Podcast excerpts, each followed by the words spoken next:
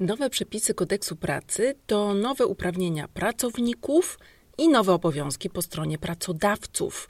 Posłuchaj, jakie to nowości, jaki jest ich cel i dlaczego pracodawcy zgrzytają zębami na samą myśl o szybkim wejściu w życie nowelizacji ustawy Kodeks Pracy. Kadr w pigułce, czyli praktyczny przewodnik po świecie prawa i rynku pracy. Uczę, ustrukturyzowuję, uświadamiam. Mam na imię Donata i jestem Twoim przewodnikiem po świecie prawa i rynku pracy. Zapraszam do dołączenia do mojego podcastu. Daj się usłyszeć i dołącz do rozmowy podczas podcastu w formie wywiadu.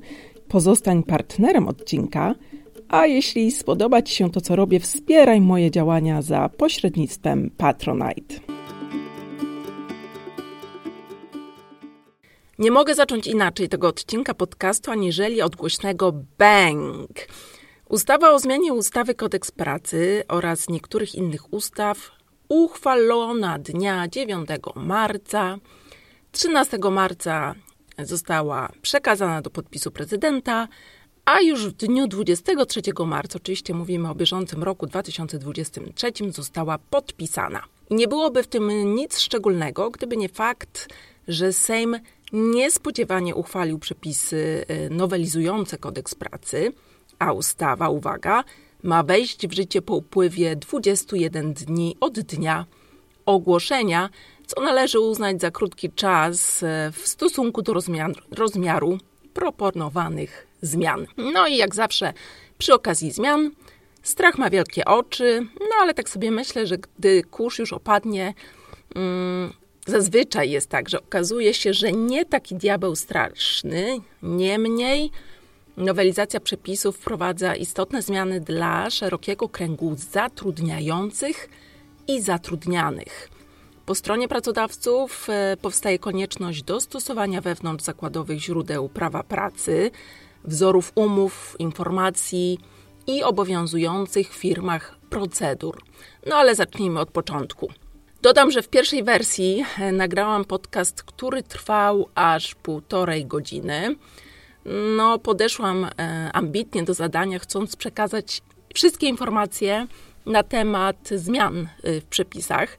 Ostatecznie postanowiłam podzielić podcast aż na trzy odrębne odcinki, po prostu, aby były łatwiejsze do przełknięcia. Z tego odcinka podcastu dowiesz się wszystkiego, co warto wiedzieć na temat zmian w obrębie umów zawieranych na okres próbny, umów zawieranych na czas określony, zmian w treści umowy o pracę oraz o obszernym obowiązku informacyjnym po stronie pracodawcy względem pracowników. W kolejnym odcinku podcastu omówię zmiany w przepisach kodeksu pracy dotyczące prawa do jednoczesnego zatrudnienia lub wykonywania pracy na innej podstawie, przejścia do innych form zatrudnienia, szkoleń zapewnianych przez pracodawcę, przyznanie prawa do zwolnienia od pracy z powodu działania siły wyższej, przyznania prawa do urlopu opiekuńczego i ochrony pracowników przed zwolnieniem. A w ostatnim podcaście, w którym zamierzam omówić zmiany przepisów kodeksu e, pracy, mają dotyczyć zmian w uprawnieniach związanych z rodzicielstwem i będą to takie tematy jak wydłużenie okresu, w którym pracownik wychowujący dziecko do czwartego roku życia może wyrazić zgodę m.in. na pracę nadliczbową, e, zmiany zasad wykorzystywania urlopu rodzicielskiego, nowe przepisy dotyczące elastycznej organizacji pracy. No i porozmawiamy jeszcze o sankcjach za nieinformowanie pracownika o warunkach zatrudnienia, czy nieudzielenia pracownikowi odpowiedzi na jego wniosek. W opisie do podcastu umieściłam spis treści tak, aby było łatwiej poruszać się po poszczególnych zagadnieniach, o których będę mówiła. A jeśli interesuje Cię moje zdanie na temat proponowanych zmian, odsłuchasz je na końcu podcastu. A teraz przechodzimy do rzeczy. Umowa na okres próbny. Co się zmienia? Trzy rzeczy tak naprawdę. Ustawodawca uzależnia długość trwania urlopu na okres próbny od długości umowy na czas określony, którą zamierzają zawrzeć strony, czyli pracodawca i pracownik, po zakończeniu umowy na okres próbny. Druga rzecz to ta, w której strony umowy mogą uzgodnić w umowie o pracę na okres próbny, iż umowa ta przedłuży się o czas urlopu, a także o czas innej usprawiedliwionej nieobecności pracownika w pracy, no pod warunkiem, że wystąpią takie nieobecności. No i dodatkowo strony będą mogły wydłużyć w umowie te okresy, okresy, na które zostały, czy została zawarta umowa na okres próbny, nie więcej niż o jeden miesiąc, jeśli będzie to uzasadnione rodzajem pracy. Przepisy ustawy tak naprawdę nie modyfikują okresu, na jaki może zostać zawarta umowa na okres próbny.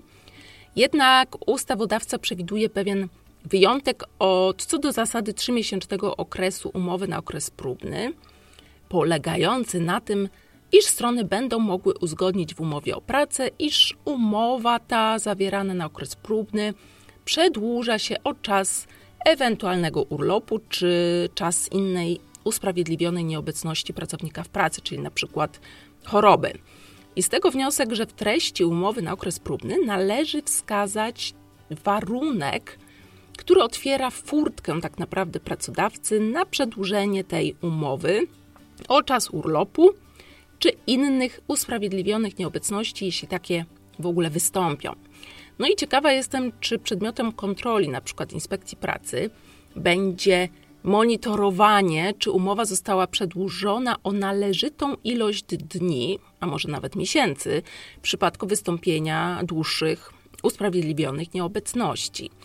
Wydaje się być zasadne, aby z zakończeniem umowy zawartej na okres próbny, której zawarto stosowne postanowienie o możliwości jej wydłużenia, zliczyć dni usprawiedliwionych nieobecności pracownika w pracy, no i jednorazowo przedłużyć czas trwania tej umowy.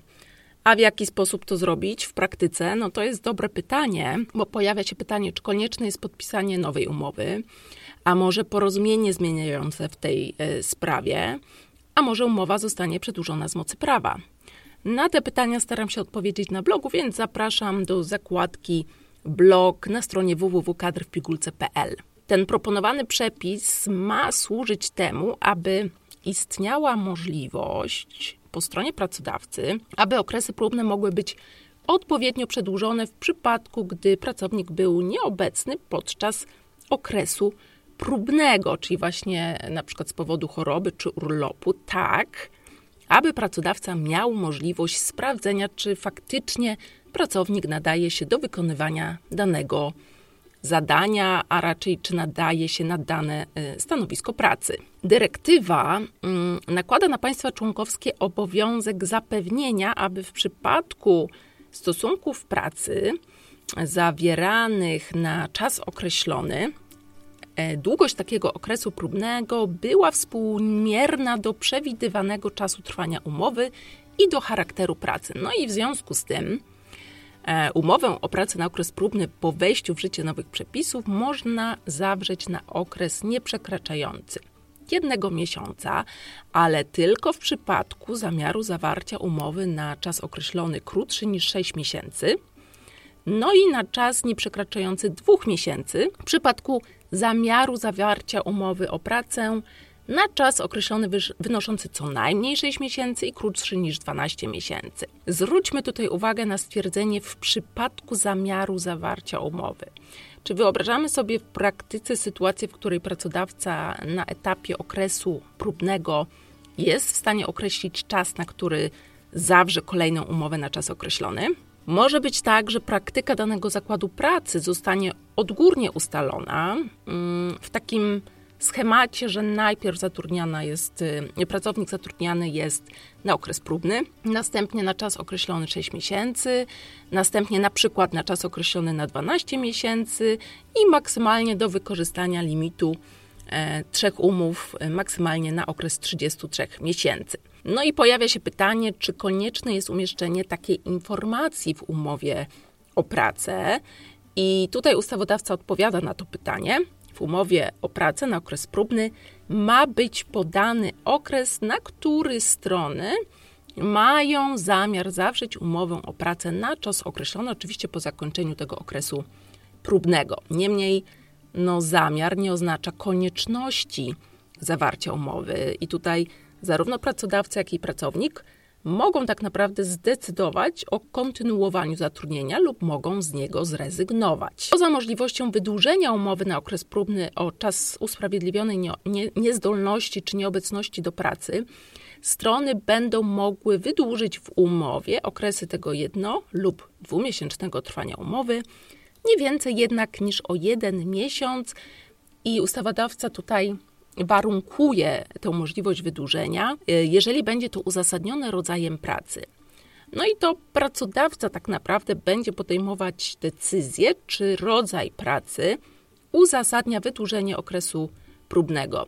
No i warto już teraz zastanowić się nad tym i uregulować tę kwestię w przepisach wewnątrz zakładowych, zwłaszcza jeśli mamy do czynienia z, no, z pewną specyfiką E, wykonywanej pracy w zakładzie pracy. W uzasadnieniu do projektu ustawy czytamy, że mimo wejścia w życie znowelizowanych przepisów kodeksu e, pracy, nie ma konieczności wprowadzenia regulacji przejściowych, które miałyby dotyczyć umów na okres e, próbny.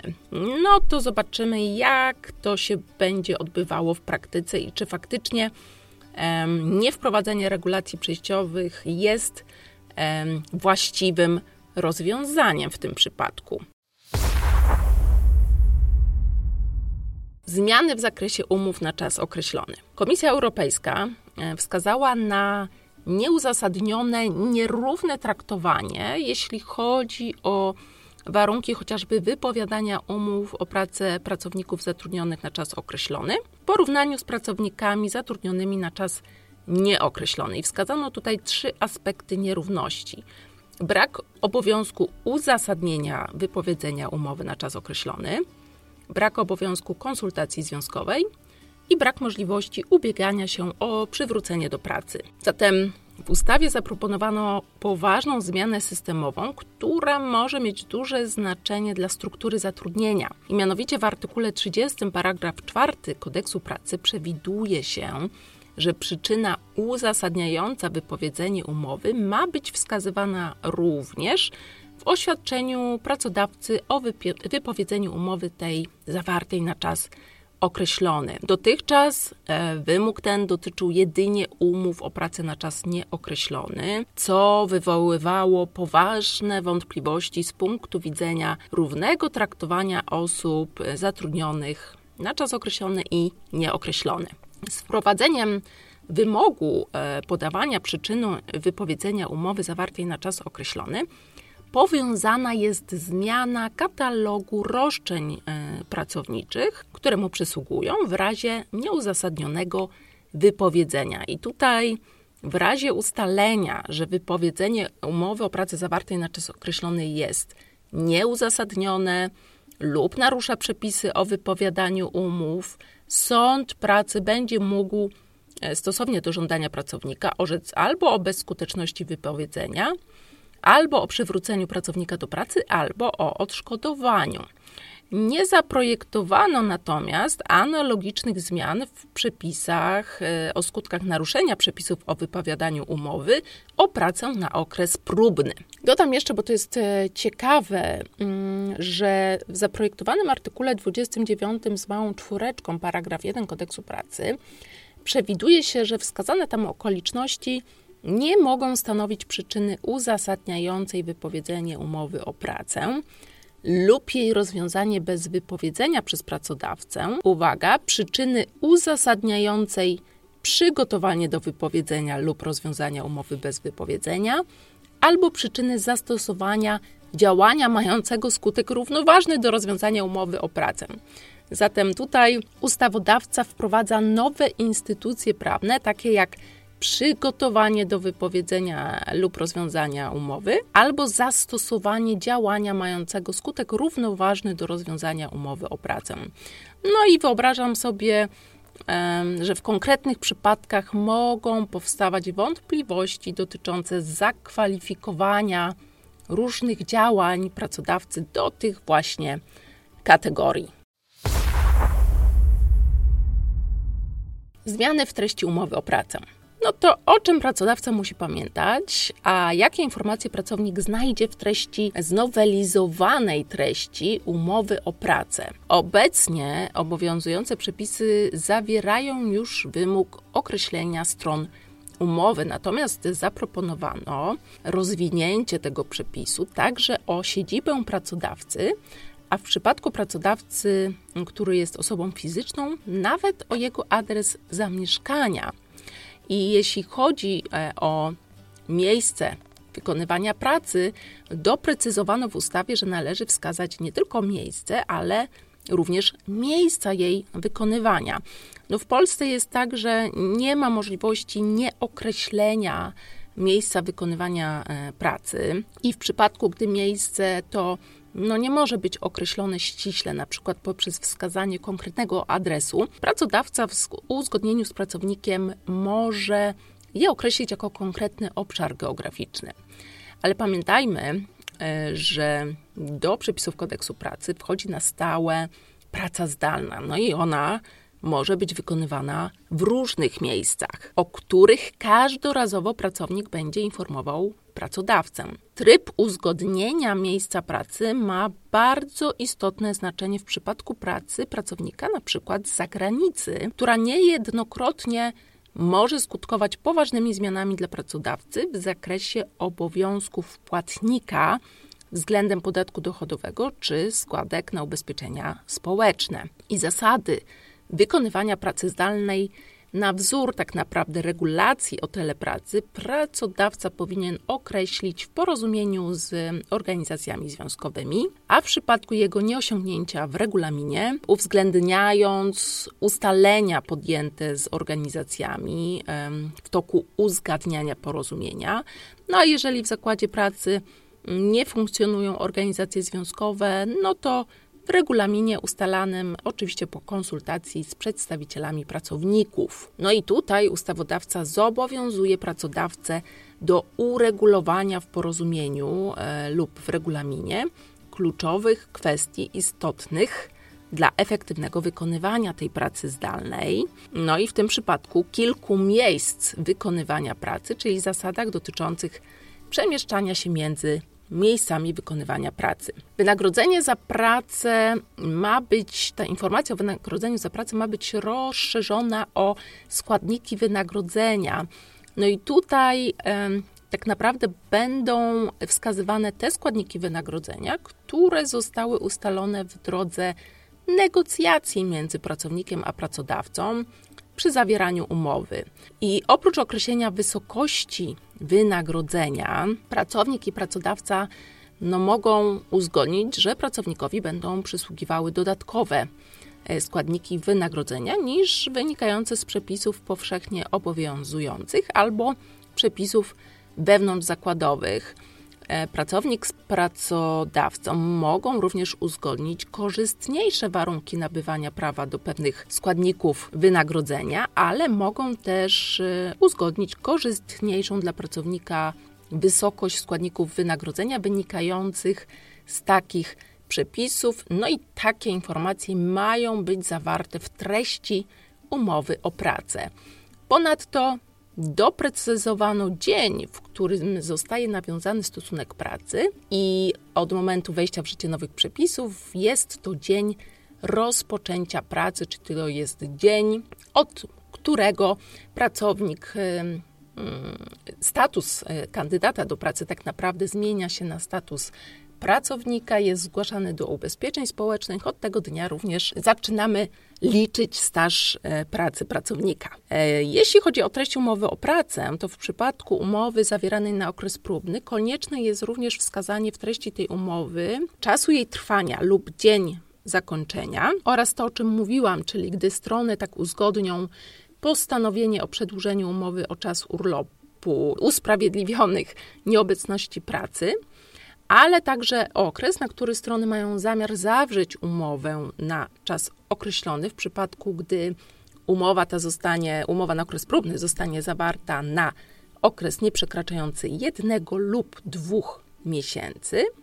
No i ewentualnie postanowienie o możliwości wydłużenia umowy w przypadku, gdy pracodawca stwierdzi, że rodzaj wykonywanej pracy wymaga, aby przedłużyć czas jej trwania maksymalnie o jeden miesiąc. W przypadku umowy o pracę zawieranej na czas określony, konieczne jest również wskazanie czasu jej trwania lub dzień zakończenia. Termin rozwiązania takiej umowy jest wskazywany w umowie o pracę w sposób bezpośredni lub pośredni i określenie momentu, w którym następuje rozwiązanie umowy na czas określony, e, w praktyce określa się poprzez wskazanie konkretnej daty kalendarzowej, i tutaj mamy ten sposób bezpośredni, lub wskazanie zdarzenia, którego zajście spowoduje rozwiązanie umowy o pracę, czyli na przykład powrót do pracy pracownika, mm, który był na urlopie wychowawczym i był w tym czasie zastępowany. Zdecydowanie bardziej rozbudowany zostanie dokument, tak zwana informacja o warunkach zatrudnienia. No i w tym miejscu muszę zaznaczyć, że konieczne jest dostosowanie treści dokumentu do nowych y, przepisów. Mm, ustawodawca daje pracodawcy możliwość poinformowania pracownika o warunkach pracy i płacy w postaci zarówno papierowej, jak i elektronicznej. Nie później jednak niż w terminie 7 dni od dnia dopuszczenia pracownika do pracy, czyli nie od momentu rozpoczęcia pracy, tak jak to będzie wskazywane w treści umowy o pracę i od tego momentu zostanie nawiązany stosunek pracy, a liczymy te 7 dni od dnia dopuszczenia pracownika do pracy. No i po stronie pracodawcy będzie ciążył dość szeroki obowiązek informacyjny. Pracodawca będzie e, informował o obowiązującej pracownika dobowej i tygodniowej normie czasu pracy, ale również obowiązującym pracownika dobowym i tygodniowym wymiarze czasu pracy. Wymiar czasu pracy mm, oznacza obowiązujący pracownika czas pracy, w trakcie którego pracownik pozostaje w dyspozycji pracodawcy. Z kolei określenie dobowej i tygodniowej normy czasu pracy oznacza wskazanie czasu, w trakcie którego pracownik pozostaje do dyspozycji pracodawcy w obrębie doby pracowniczej i tygodnia pracy. Dobowa oraz tygodniowa norma czasu pracy została mm, określona y, przepisami kodeksu pracy. Pracodawca ma również obowiązek poinformowania o przysługujących pracownikowi e, przerwach w pracy. W dniu 8 czerwca 2020 roku mm, strona pracowników i strona pracodawców Rady Dialogu Społecznego zawarła takie porozumienie na rzecz aktywnego starzenia, i w tym porozumieniu partnerzy społeczni wspólnie uznali E, potrzebę wdrożenia pewnych rozwiązań na rzecz właśnie tego aktywnego starzenia się w Polsce, e, które mają obejmować m.in. działania na rzecz poprawy warunków zatrudnienia. I w ramach tych działań uznali potrzebę wprowadzenia w kodeksie pracy dodatkowej przerwy od pracy wliczanej do czasu pracy. No i realizacją tego porozumienia jest zmiana artykułu 134 kodeksu pracy, zgodnie z którą jeżeli dobowy wymiar czasu pracy pracownika wynosi co najmniej 6 godzin, to ma prawo do przerwy trwającej co najmniej 15 minut. Ale jeśli jest dłuższy niż 9 godzin, pracownik ma prawo do dodatkowej przerwy w pracy trwającej co najmniej 15 minut, a jeśli jest dłuższy niż 16 godzin, prawo do kolejnej przerwy trwającej co najmniej 15 minut. No i przerwy te wliczane są do czasu pracy i oczywiście są przerwami płatnymi. Pracodawca ma również obowiązek poinformować o przysługującym pracownikowi dobowym i tygodniowym odpoczynku. Tak sobie myślę, że na szczęście ustawodawca postanowił, że mm, pracodawca może odwołać się do przepisów kodeksu pracy. No i tutaj proponuję odwołanie do artykułu 100 132 ustawy Kodeks Pracy, czyli informacji o minimalnym dobowym odpoczynku od pracy, czyli informacji, że pracownikowi przysługuje w każdej dobie prawo do co najmniej 11 godzin nieprzerwanego odpoczynku. E, można odwołać się również do paragrafu drugiego, który wskazuje, kogo nie dotyczy ten e, przepis. No i artykuł 133 ustawy, który wskazuje, informacje na temat minimalnego tygodniowego odpoczynku e, od pracy, ale także sytuacje wyjątkowe, w których e, możliwe jest skrócenie tego okresu. Uwaga! Pracodawca będzie musiał również poinformować o zasadach dotyczących pracy w godzinach nadliczbowych i rekompensaty za nią.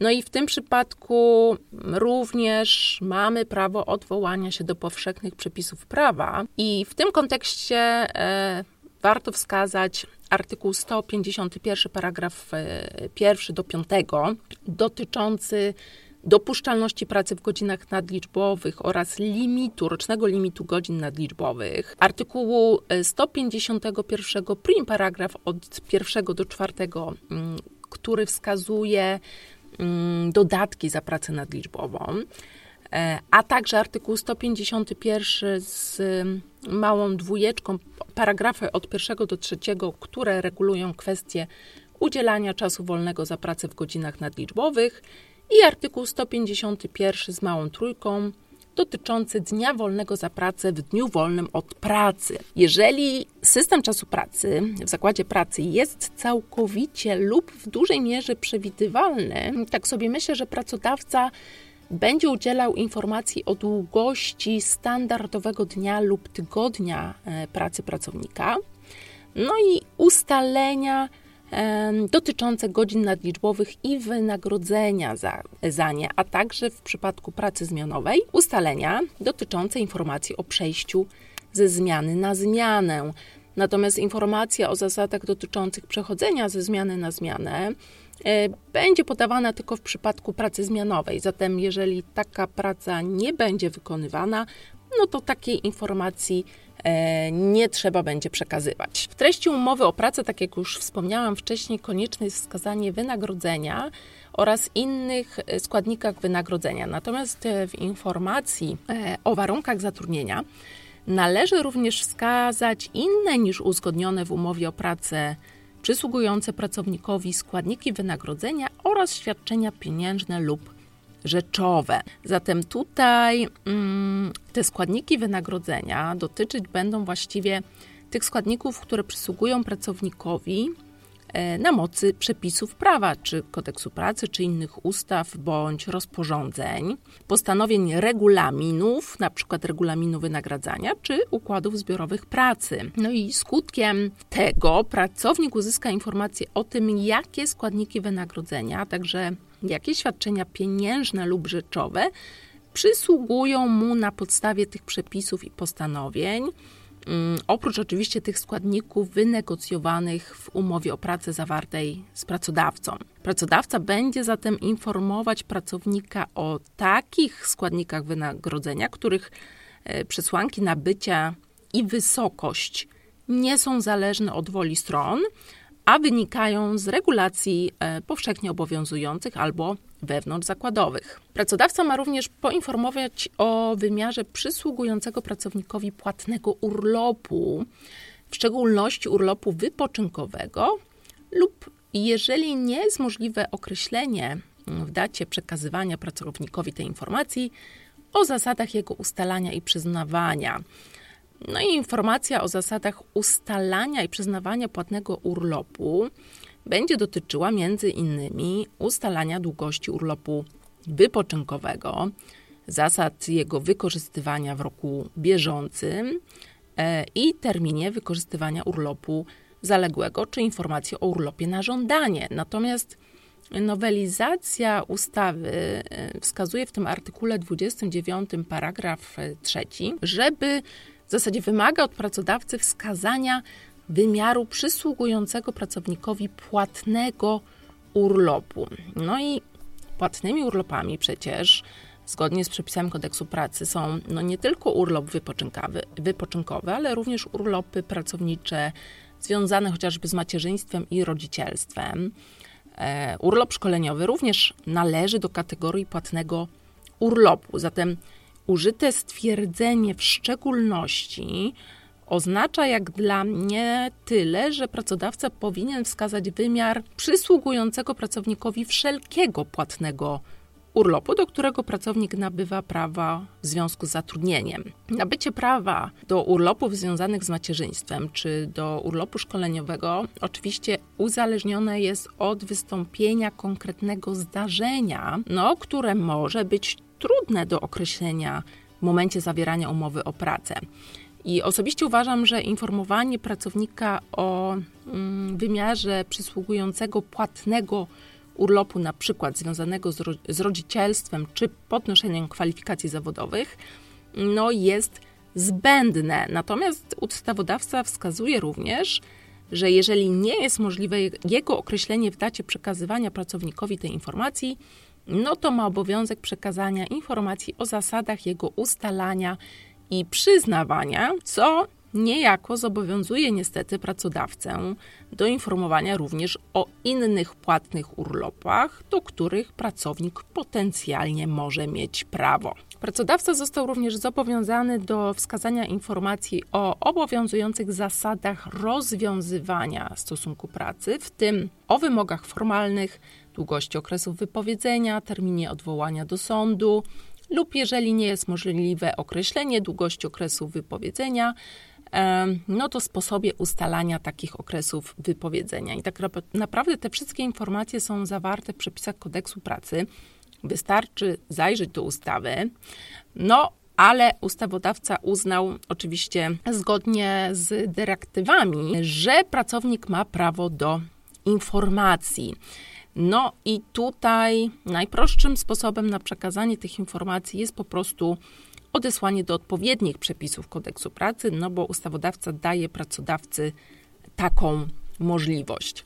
Pracodawca powinien również wskazać e, prawo pracownika do szkoleń, jeżeli pracodawca je zapewnia, e, w szczególności o ogólnych zasadach polityki szkoleniowej pracodawcy, no ale o prawie pracownika do szkoleń opowiem w kolejnym odcinku po, podcastu. Rozwinę po prostu ten y, temat. Y, budzi wiele kontrowersji i stawia mnóstwo pytań natury praktycznej. Pracodawca informuje również o układzie zbiorowym pracy lub innym porozumieniu zbiorowym, którym y, pracownik jest objęty, a w przypadku zawarcia porozumienia zbiorowego poza zakładem pracy przez wspólne organy lub instytucje nazwie takich organów lub instytucji. Zatem przekazanie informacji o układzie zbiorowym pracy dotyczy sytuacji, w której pracownicy zakładu pracy zostali objęci układem zbiorowym. Pracowników może obowiązywać układ zakładowy lub ponadzakładowy. No i stronami układów zbiorowych są po stronie pracowników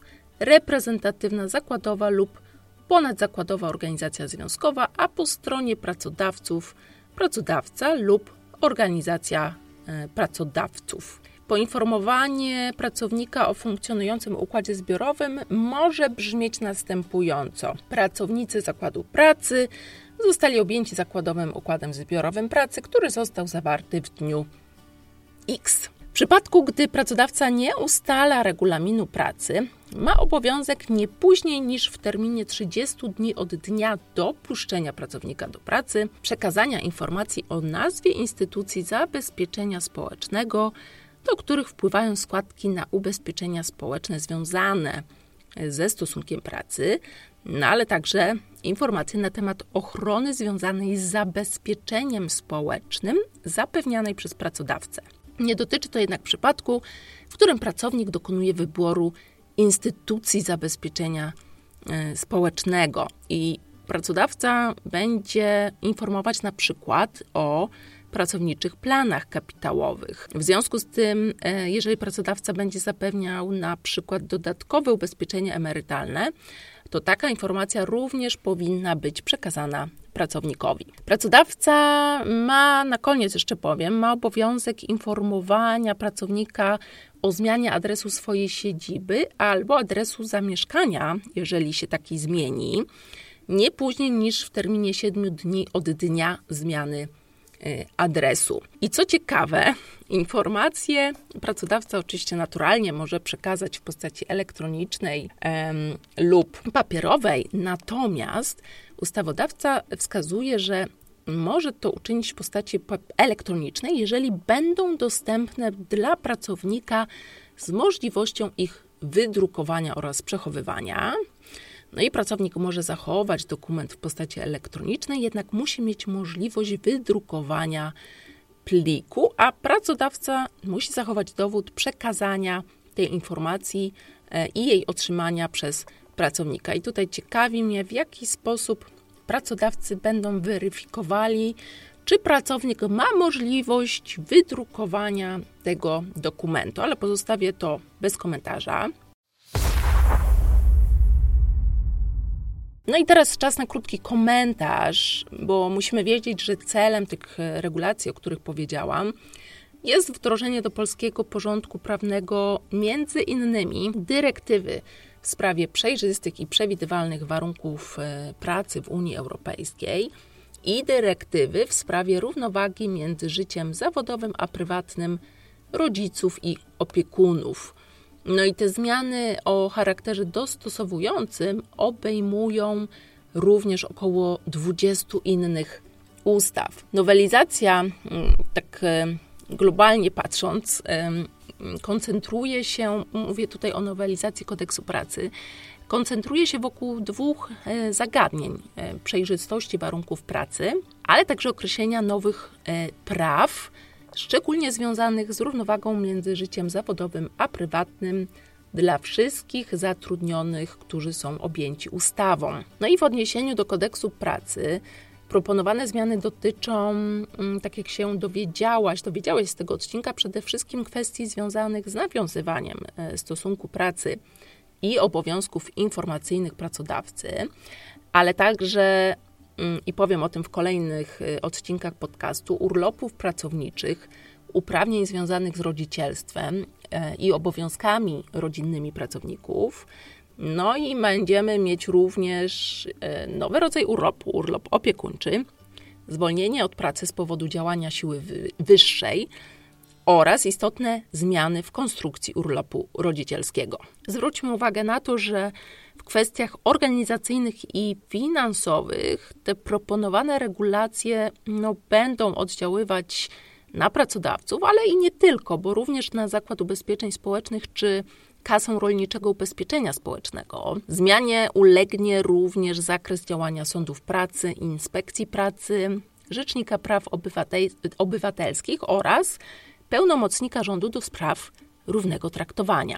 W zakresie obowiązków związanych z zatrudnieniem e, i realizacją tych uprawnień e, przyznanych ze względu na potrzebę zapewnienia przejrzystych warunków pracy i równowagi między życiem zawodowym a prywatnym, proponowane regulacje wpłyną na sytuację pracowników, pracodawców, ale również funkcjonariuszy poszczególnych służb mundurowych, żołnierzy zawodowych oraz członków ich rodzin. No i cóż, no, zmiany w kodeksie pracy wywołają obciążenie organizacyjne i finansowe e, przedsiębiorców, pracodawców, e, chociażby na przykład ze względu na wprowadzenie nowych przerw e, w pracy. W niektórych przypadkach również przerw odpłatnych, proponowane zmiany wpłyną na relacje finansowe między mm, pracodawcami i osobami zatrudnianymi, no i pośrednio również na budżety publiczne, z których finansowane są na przykład wynagrodzenia i